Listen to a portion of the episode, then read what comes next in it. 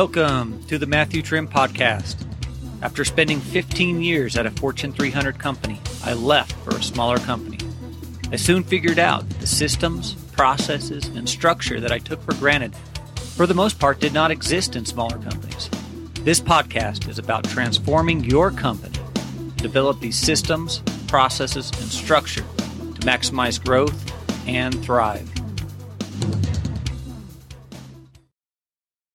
As I do in every podcast, I would like to thank those that will listen to this episode. I really think that I am continuing to make great progress on how I approach and podcast in general. The t- content is getting better. And I just thank you for your patience. And I'm looking forward to future episodes.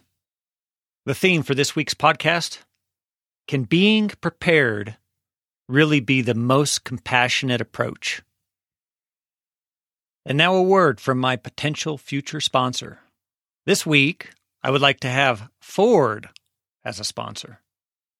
Whenever anyone talks about Six Sigma, it's hard not to think about the pioneers of the topic Toyota. Had you fooled for a minute. But in all reality, lean techniques first started to be implemented by Henry Ford around 1913. Prior to 1913, Henry started using interchangeability to promote standard work which is really the core content of lean. Furthermore, his factories had started using a manufacturing strategy three years prior to 1913, where continuous flow assembly allowed for a drastic increase in output, which, when it comes down to it, is continuous improvement, and thereby lean. It may have been Toyota who really took off with it in the 1950s, but Toyota was only able to do this after visiting a Ford facility in Detroit. Anyway, I have lots of respect for Ford and their products and would specifically like to have them as a sponsor because they have built the systems, the processes, and the structure that I talk about in this podcast. Furthermore, the systems, processes, and structure built by Ford have allowed them to survive and thrive for over 117 years. In another reality, it would be cool to get a new F 150 for being a sponsor as well. I'll keep looking out the window for it to show up. Now for the business news of the episode. This week's article comes to us from the Boston Globe. The title of the article is It was the company her father started, then she led. Employees were like family. Now she had to let them go. This article was produced on February 6, 2021 by Katie Johnson. Of course, as always, the reference to this article can be found on the podcast description. This article went in depth about the difficult decision that Amy Sondrup, the president of Access TCA, had to make. As you can tell by the title, the company was started by her father when she was a child, and as she grew up over time, she took over the business. In early 2020, early March, to be more specific, TCA was actually performing quite well. They were on track for the biggest year on record. Then COVID hit, and this is what Amy decided to do. First off, she laid off or furloughed. The article was written very vague about laying off and furloughing. It was kind of used, they were used interchangeably, which kind of tells me maybe that the, the writer of the article didn't know the difference. Either way, it said that the, she had to lay off and furlough 22 people on March 12th. The second thing that Amy did was less than a month later, on April 3rd, she went back and laid off another 50 team members. But that's not the end she actually was able to get a PPP loan, and therefore she hired everybody that she had laid off up to that point 72 people about a week or two later. So she hired everybody back, and then in May, she brought everybody together again and furloughed 175 people. She did choose 50 team members that she kept on, but with those 50 team members, their salaries or compensation were reduced to 25 to 50% of their previous wages. This article once again showed that there are difficult decisions that companies have to make. And further, it showed that many people leading companies that have never been through something like that, that there's lots of lessons to be learned. How to do it properly, and very specifically, related to this article, how to do it improperly. So, if I summarize what happened at Access TCA, Employees were laid off twice, everybody was brought back, and then laid off a third time in a four month period. So, to get into this episode, I would like you to think about two questions associated with this business article. One, what do you think the employees of Access TCA were thinking when all those activities were happening? Especially since they knew Amy from when she was a young child. Question number two Could Amy have prepared better and thereby been more respectful to the employees that were furloughed? So think about those questions. Let's get into the episode. Once again, the theme for this episode is Can being prepared really be the most compassionate approach? In episode three of the series, I talked about how preparedness is the best way to show respect to those being directly and those being indirectly impacted, as it showed that none of the decisions about who or how many were being taken lightly. This episode's no different. As you can imagine, preparedness leading up to the day of of whatever decision has to be made will once again show respect to the employees and show that you've put lots of thought in what you're about ready to do. There are five key steps that you should take to prepare for the day of. And this episode will go through those five key steps. Step number one generate a timeline of events. Picture yourself as a leader that must go through one of these activities. When going through it, you'll most likely be thinking about communications, the effectiveness of the communication. You'll be reading the crowd. You'll be adjusting to the mood. Basically, really trying to stay present in the conversation that is going on.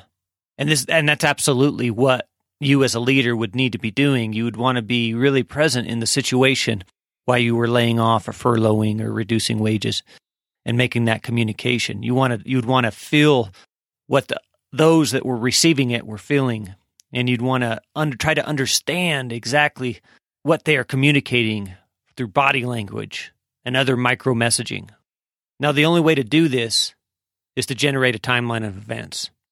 With the timeline of events, you will be able to take your focus off of logistics, the logistics of the communication, and focus more on being present, which is what you want to do.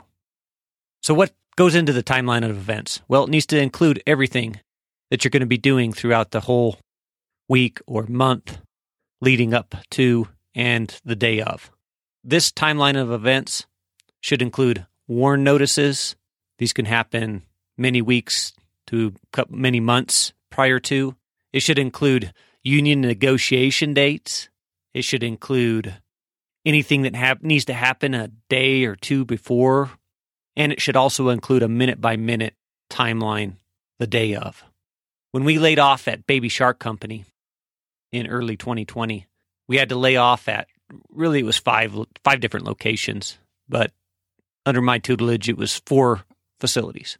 Each location had different people, different requirements, different types of employees. Therefore, we generated four separate timelines, basically one for each facility. By doing this, we personalized each location based upon what was going on there and what really needed to go on there. Furthermore, allowed for really a timing of all the activities so that was there was not a facility that was calling and talking about what has had or had not happened at their facility prior to the same type of communication going on at another facility. So everything was very timed out, very structured, so that those that were communicating it could be present the whole time they were there. It managed the difficult time and it managed the communication flow throughout the company, which was absolutely necessary. Step number two, you need to generate individualized scripted talking points. Scripted talking points doesn't mean that you don't, that you can't be present and adjust for the mood. But what it does mean is that it means that you can make sure and cover off all the different points that you really need to cover off of. Especially if you have multiple locations giving the same type of communication, scripted talking points allows for consistency throughout the whole organization. Also, as I talked in episode one, people don't want to hear double speak with statements such as, I wish I could keep you all on. Like I said, it, that may actually be the case, but it just muddles the water. The question then becomes what should be included in the scripted talking points? First and foremost, you should just thank everybody for being there and listening. Secondly, you should tell them why you're doing what you're doing.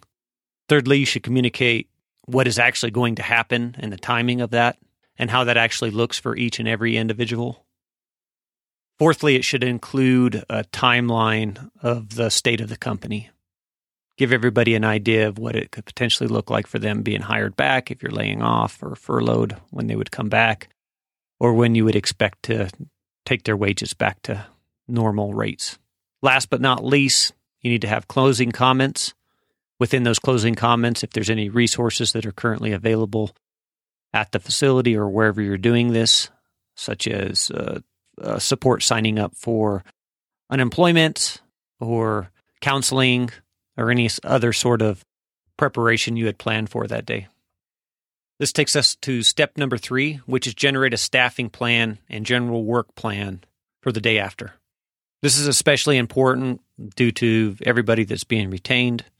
Some of them will have to wear multiple hats. There's going to be changes in workflow. There's going to be changes in how and what people are expected to do.